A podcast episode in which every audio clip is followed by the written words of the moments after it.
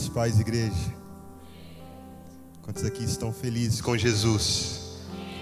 Opa, chegou força aí. Queridos, eu também estou muito feliz. Nós estamos nessa série, a terceira mensagem, essa série que se chama Casa. Nós estamos falando sobre nos tornarmos uma habitação para Deus.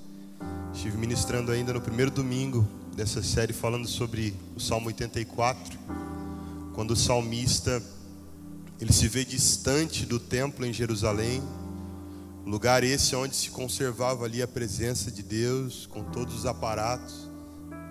E ele começa a expressar uma dor de saudade daquele lugar.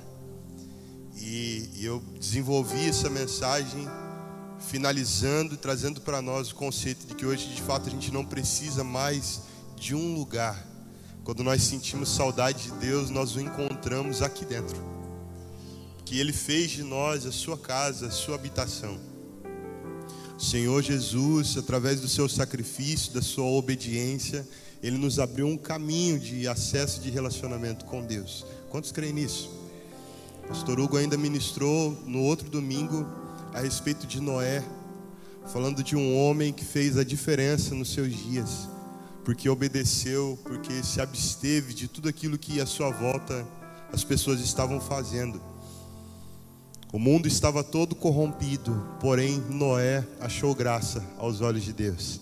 E ele construiu um lugar onde ele preservou a sua família, preservou a sua vida e preservou uma mensagem que enche o nosso coração até hoje. E, e eu quero cooperar mais uma vez queria que você abrisse comigo em, em Mateus capítulo 7.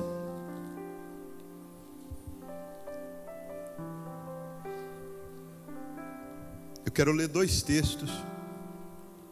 Esse é o primeiro. Você que está anotando aí, Mateus 7, do versículo 24 ao versículo 27.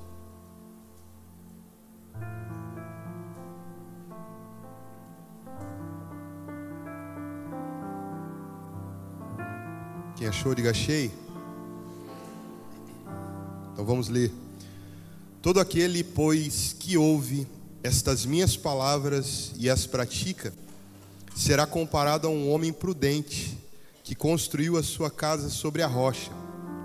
Caiu a chuva, transbordaram os rios, sopraram os ventos e bateram com força contra aquela casa, e ela não desabou, porque tinha sido construída sobre a rocha.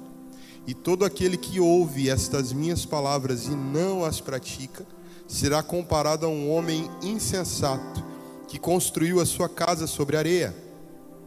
Caiu a chuva, transbordaram os rios, sopraram os ventos e bateram com força contra aquela casa. E ela desabou, sendo grande a sua ruína. Amém? Queridos, esse trecho aqui que nós lemos é o, é o final de um sermão Mateus escreve isso com bastante espaço, três capítulos. Mateus 5, 6 e 7, a respeito do sermão do monte. Lucas já escreveu num espaço mais curto. Mas o, o importante é nós entendermos o, o destino e o propósito dessa mensagem de Jesus. O começo ali de Mateus capítulo 5, nós vamos ver o seguinte: Mateus escreveu assim para a gente que Jesus estava percebendo que, a, que as multidões vinham se aproximando, e conforme as multidões vinham se aproximando, Jesus subiu o monte. E os discípulos subiram junto com ele. E ali Jesus começa a trazer um ensino para eles direcionado.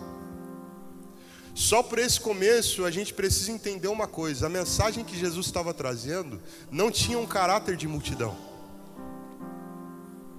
A multidão normalmente ela aponta para as pessoas que estão em busca de saciar a sua necessidade naquele, naqueles, naquele que ela está seguindo. As pessoas procuravam Jesus, a multidão corria atrás de Jesus porque queria comer do que Jesus estava fazendo, queria ouvir uma palavra que saciasse a sua alma, elas queriam algo dele. E quando Jesus vê essas pessoas se aproximando, ele sobe e ele começa a ensinar alguns princípios para os discípulos que não dava para eles uma garantia de uma vida abundante aqui na terra somente.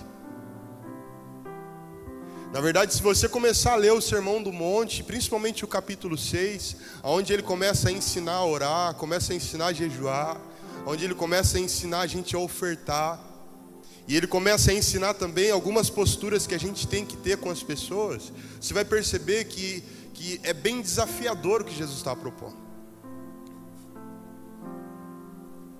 Os ensinos de Jesus para os seus discípulos não, não servem para garantir uma vida abundante aqui na terra com sucesso em tudo.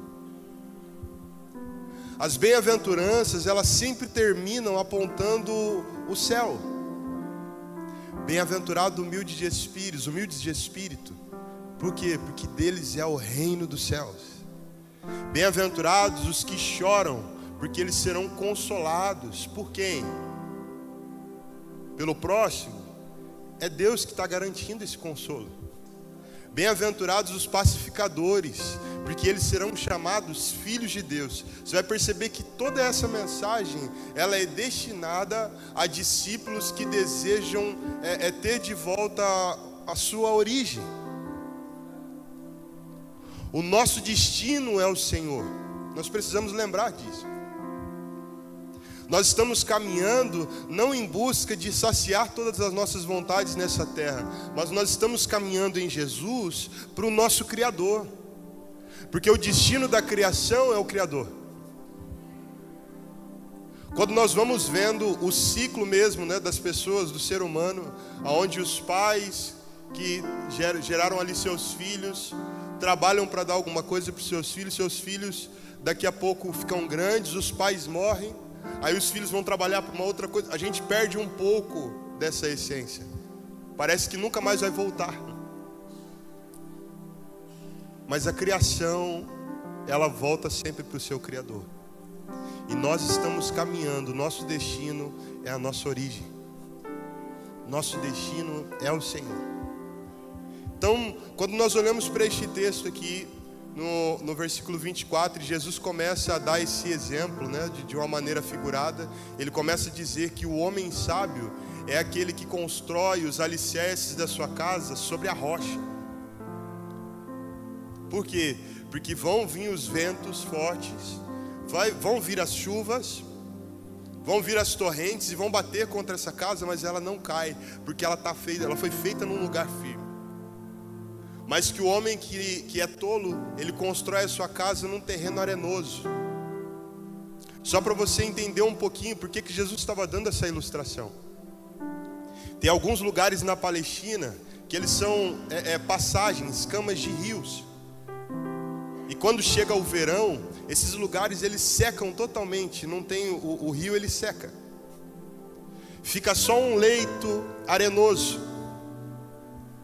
Aí normalmente, quando as pessoas queriam construir, quando os homens queriam construir uma casa, eles encontravam um terreno desse, bem arenadinho, bem fácil de construir, então eles iam e construíam as suas casas ali. Só que o que acontece? Depois do inverno, quando começavam os ventos e as chuvas, o rio voltava com violência. Estamos juntos?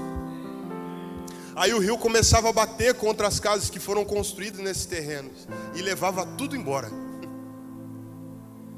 E Jesus está trazendo essa associação.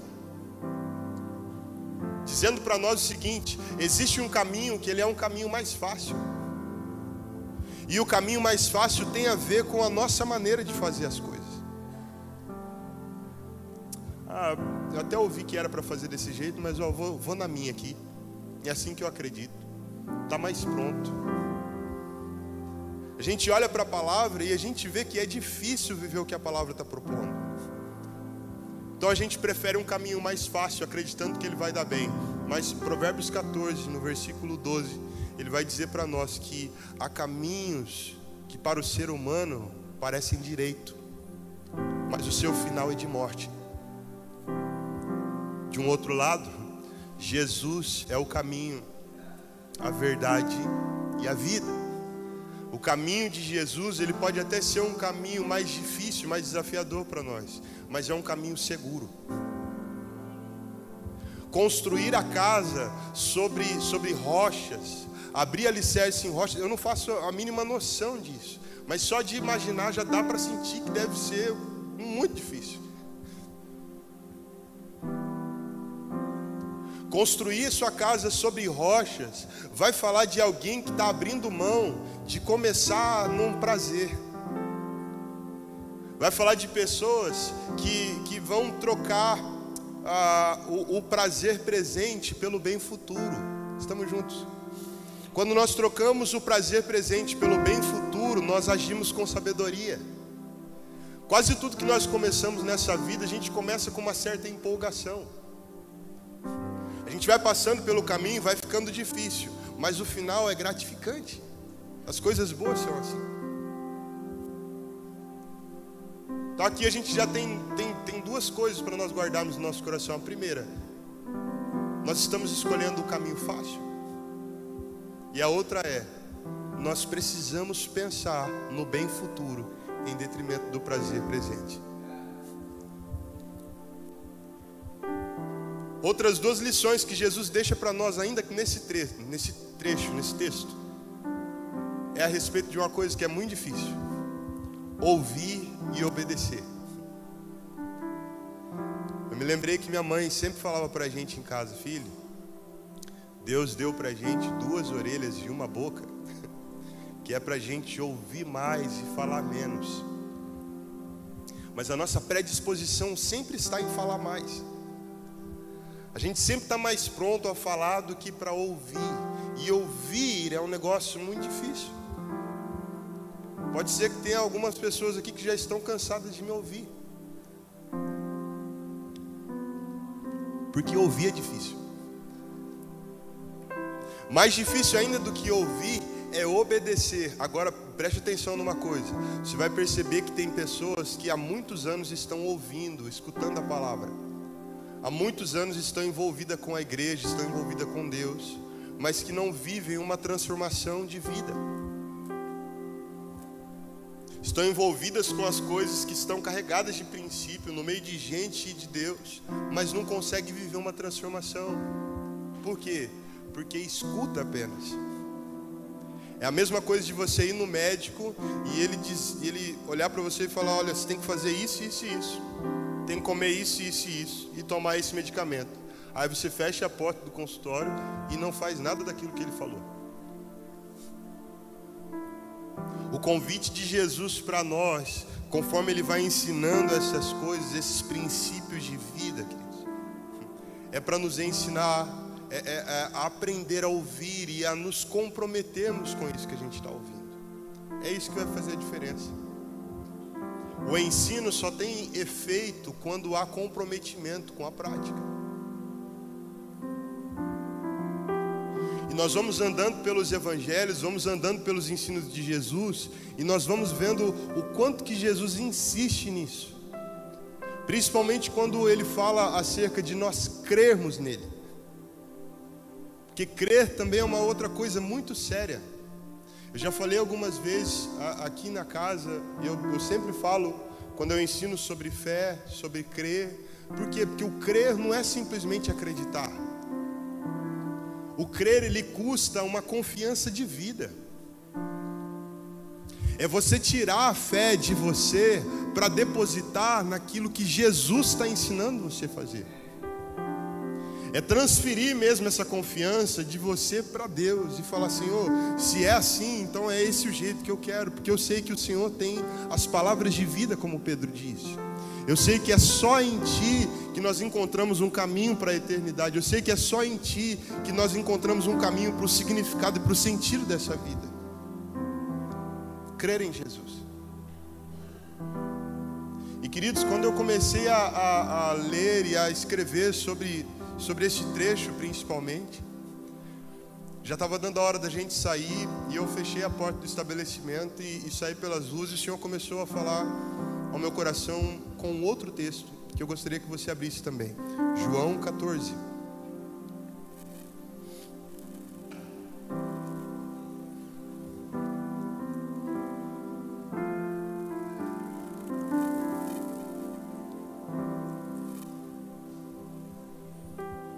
Quero ler vários versículos aqui. Acho que nós vamos até o 17, então abre aí, acompanha junto para você pegar. João 14, a partir do versículo 1. Quem achou, diga achei. Que o coração de vocês não fique angustiado. Vocês creem em Deus, creiam também em mim. Na casa de meu pai há muitas moradas. Se não fosse assim, eu já lhes teria dito, pois vou preparar um lugar para vocês. E quando eu for e preparar um lugar, voltarei e os receberei para mim mesmo para que onde eu estou, vocês estejam também. E vocês conhecem o caminho para onde eu vou. Então Tomé disse a Jesus: Não sabemos para onde o Senhor vai, como poderemos saber o caminho? Jesus respondeu: Eu sou o caminho, a verdade e a vida. Ninguém vem ao Pai senão por mim. Se vocês me conheceram, conhecerão também o meu Pai. E desde agora vocês o conhecem e têm visto. Filipe disse a Jesus: Senhor, mostre-nos o Pai e isso nos basta. Jesus respondeu: Há tanto tempo estou com vocês, Filipe, e você ainda não me conhece? Quem vê a mim, vê o Pai. Como é que você diz: Mostre-nos o Pai? Você não crê que eu estou no Pai e que o Pai está em mim? As palavras que eu digo a vocês não as digo por mim mesmo, mas o Pai que permanece em mim faz as suas obras. Creiam que eu estou no Pai e que o Pai está em mim. Creiam ao menos por causa das mesmas obras. Estão percebendo como Jesus está insistindo no assunto? Estamos juntos? Em verdade, em verdade lhes digo que aquele que crê em mim fará também as obras que eu faço, e outras maiores fará, porque eu vou para junto do Pai. E tudo que vocês pedirem em meu nome, isso farei, a fim de que o Pai seja glorificado no Filho. Se me pedirem alguma coisa em meu nome, eu farei. Se vocês me amam, guardarão os meus mandamentos. E eu pedirei ao Pai, e ele lhes dará outro consolador, a fim de que esteja com vocês para sempre. É o Espírito da Verdade, que o mundo não pode receber porque não o vê nem o conhece. Vocês o conhecem, porque ele habita com vocês e estará em vocês. Diga assim comigo: Ele habita com vocês e estará em vocês. Você vai perceber que o início desse capítulo 14, do Evangelho de João, Jesus começa dizendo o seguinte: Não deixe o coração de vocês perder a paz. Não deixe o coração de vocês ficar angustiado. Por quê? Porque Jesus estava dando uma notícia para eles. Chegou o momento em que eu preciso me separar de vocês, eu preciso ir para o Pai. E esse é um momento muito crucial na vida de, dos discípulos, porque Jesus estava sendo crucial para eles. Estava sendo o seu mestre que ia à frente. Uma coisa era ouvir tudo que Jesus estava falando e, e ver o que ele estava fazendo, outra coisa era ter Jesus no meio deles. Sempre quando um dava uma oscilada, Jesus estava ali. Quando alguém fraquejava, Jesus posicionava o coração. Aí Jesus está falando assim: chegou o momento de eu ir. E para onde eu vou agora, vocês não podem me acompanhar. Nesse momento, Pedro vira para Jesus e fala: Senhor, eu te sigo aonde o Senhor for. Se precisar morrer, eu morro junto contigo. E é onde Jesus fala para ele que ele iria negar antes que o galo cantasse. E a insistência de Jesus nessa falácia aqui no capítulo 14, nós lemos aqui 17 versículos desse, desse texto, mas, mas tem muito mais que está envolvendo esse mesmo assunto. Jesus está tentando transmitir uma mensagem para os seus discípulos, que eu creio também que é a mensagem que ele quer transmitir para nós nos nossos dias.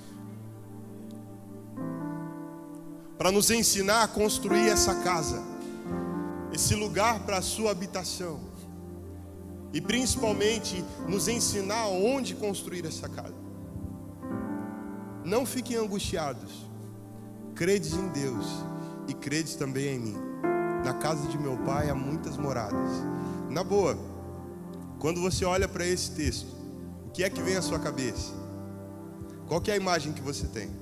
Quando Jesus diz assim: Na casa eu estou indo para o Pai preparar um lugar para vocês, e na casa do meu Pai tem muitas moradas. Quem aqui imagina um, um casarão, um castelo?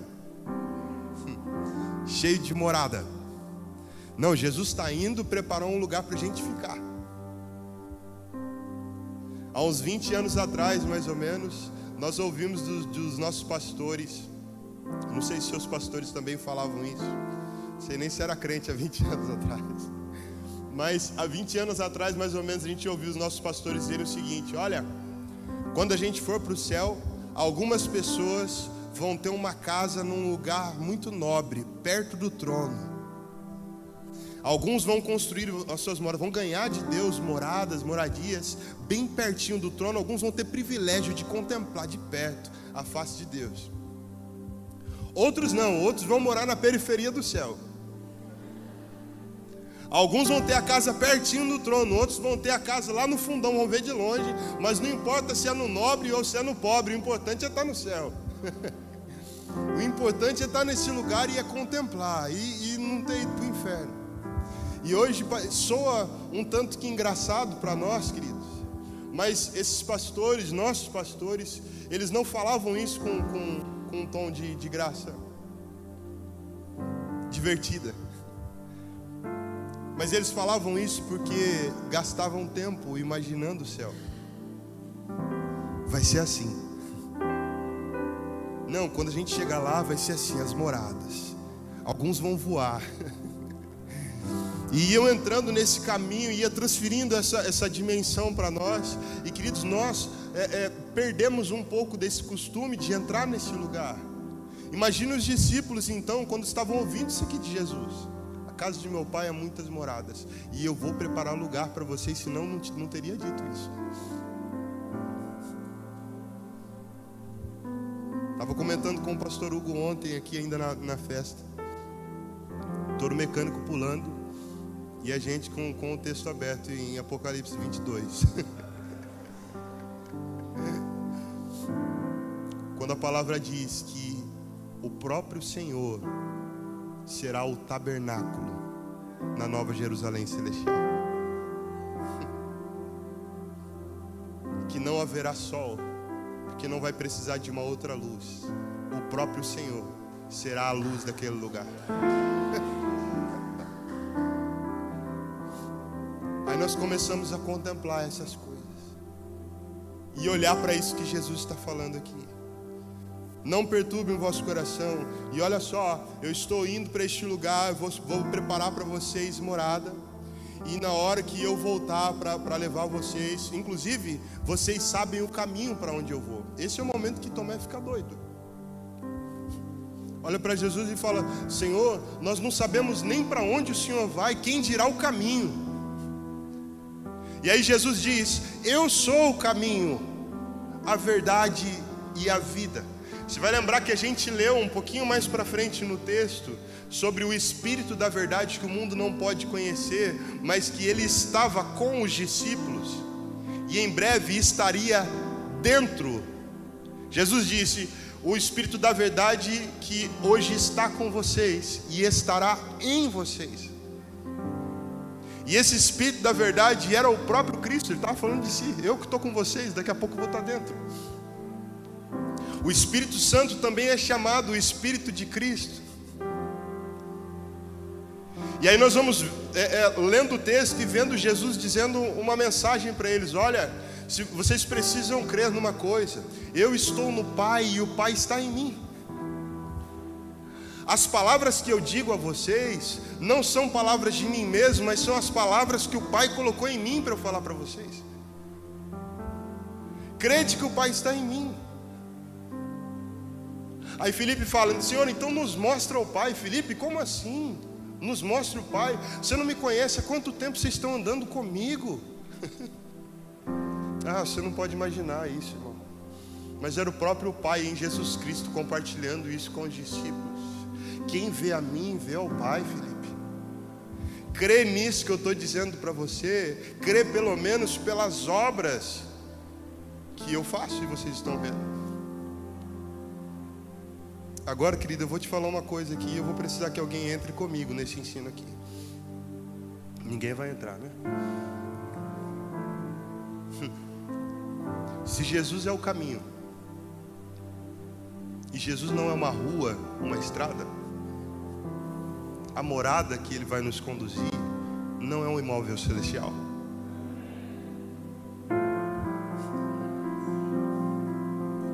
Se quando Jesus diz, Eu sou o caminho, ele estava falando dos ensinos e das obras. Quando ele fala a respeito de voltar para buscar os discípulos e levar ele para esses lugares, ele não estava falando de um imóvel, ele estava falando de uma nova natureza. Eu virei e os levarei para mim mesmo.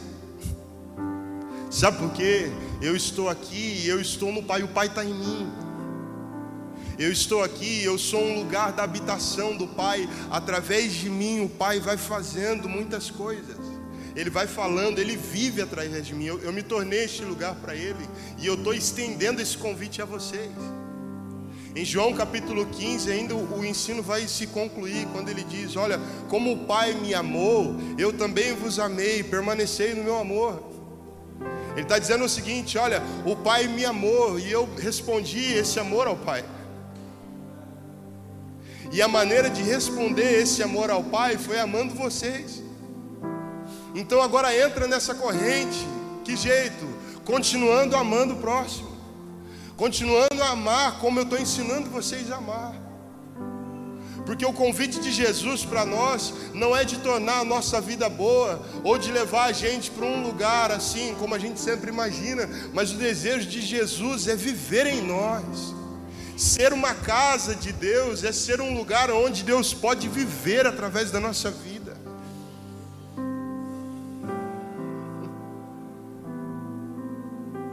Esse é o desejo do coração de Deus, é para este lugar que nós estamos correndo. Eu virei e os levarei para mim mesmo. E aí Jesus começa a dizer o seguinte: Eu vou para o Pai, mas aquele que crê em mim fará obras maiores. E eu me lembrei que teve um dia que eu estava voltando com, com o meu pai da igreja. E foi uma lembrança muito especial, até porque hoje, dia 17 de julho, seria né, o aniversário dele. E eu lembrei que a gente estava voltando do culto e ele pegou e, e eu fiz uma pergunta para ele. Eu falei, pai, esse negócio de obras maiores, né? Eu não me lembro as palavras que eu usei, mas, mas eu lembro o que eu perguntei. Esse lance de, de fazer obras maiores é tipo assim, se a gente estiver nesse carro aqui, de repente a gente chorar, Deus pode mudar esse carro para outro. Assim, do nada. Bem infantil mesmo, uma criança. E eu não lembro muito bem que meu pai perguntou, me respondeu, né? Deve ter ficado num, num cerco bem fechado. Porque a gente sempre, quando a gente olha para textos como esse que diz: Se vocês pedirem em meu nome, eu vou fazer. Vocês vão fazer obras maiores. A gente sempre pensa em coisas do lado de fora. Isso porque nós, nós não entendemos totalmente o significado disso que Jesus nos deu, a respeito de pedir a Ele no Seu nome, a respeito dessas obras maiores. Porque o pedir em nome de Jesus vai muito além de nós olharmos para um alvo e pedirmos, Deus, faz isso em nome de Jesus. Mas no nome de Jesus está tudo o que envolve Jesus.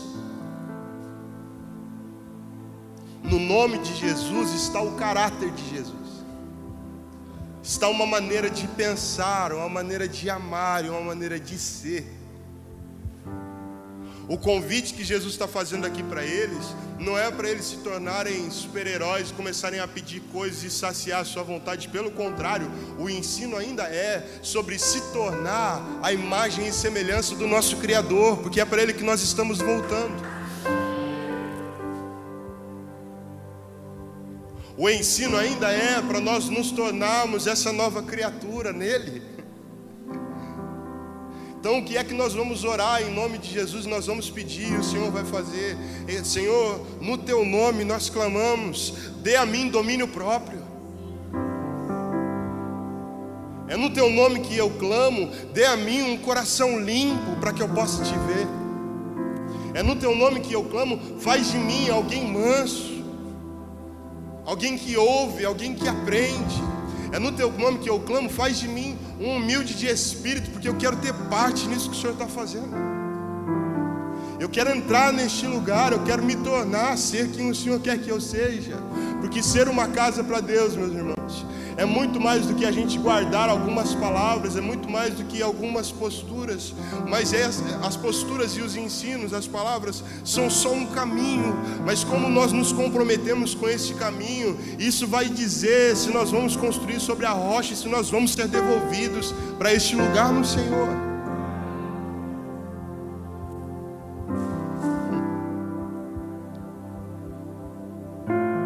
Jesus termina esse ensino dizendo o seguinte: Se vocês me amam, vocês vão guardar os meus mandamentos.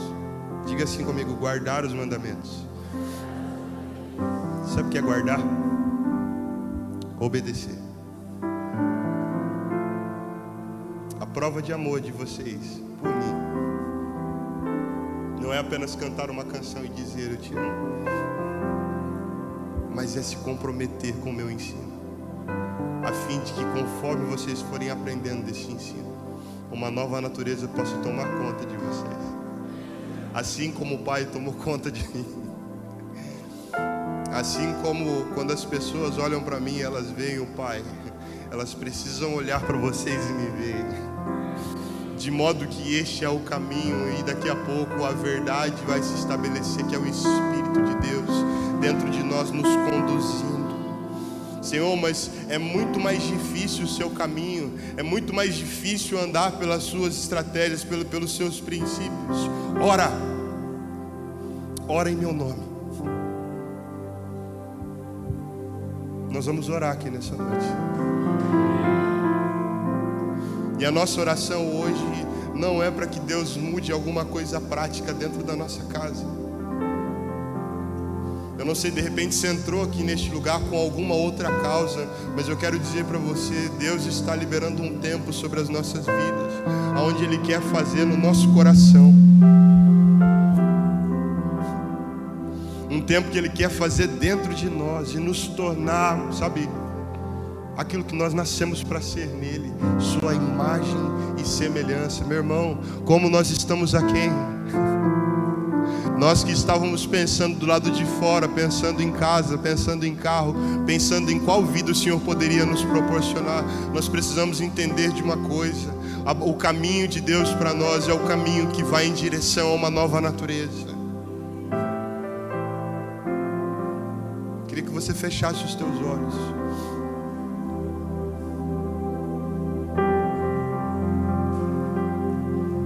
E eu queria que você orasse em nome de Jesus.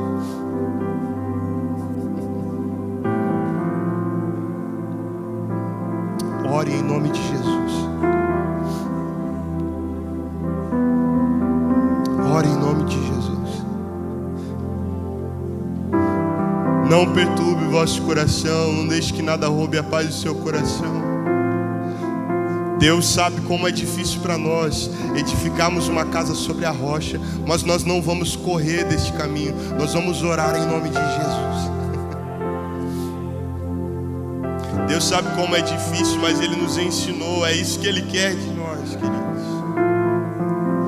É isso que Ele quer, desse jeito que nós vamos nos tornando este lugar para a sua habitação, sabe?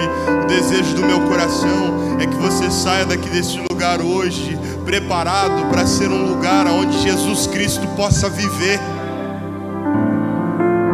Onde Jesus Cristo possa se mover através de quem você é. É essa a oração dele a nós. Credes em Deus e credes também em mim. Credes em Deus e credes também em mim. Porque se você crê em Deus, você vai ver Ele em mim. E se você crer em mim, eu vou em você. E as pessoas vão me encontrar em ti. E essa é a vida plena que nós vamos encontrar. Esse é o propósito do Senhor, é Cristo sendo formado em nós. A igreja cresce e amadurece conforme Cristo é formado nela.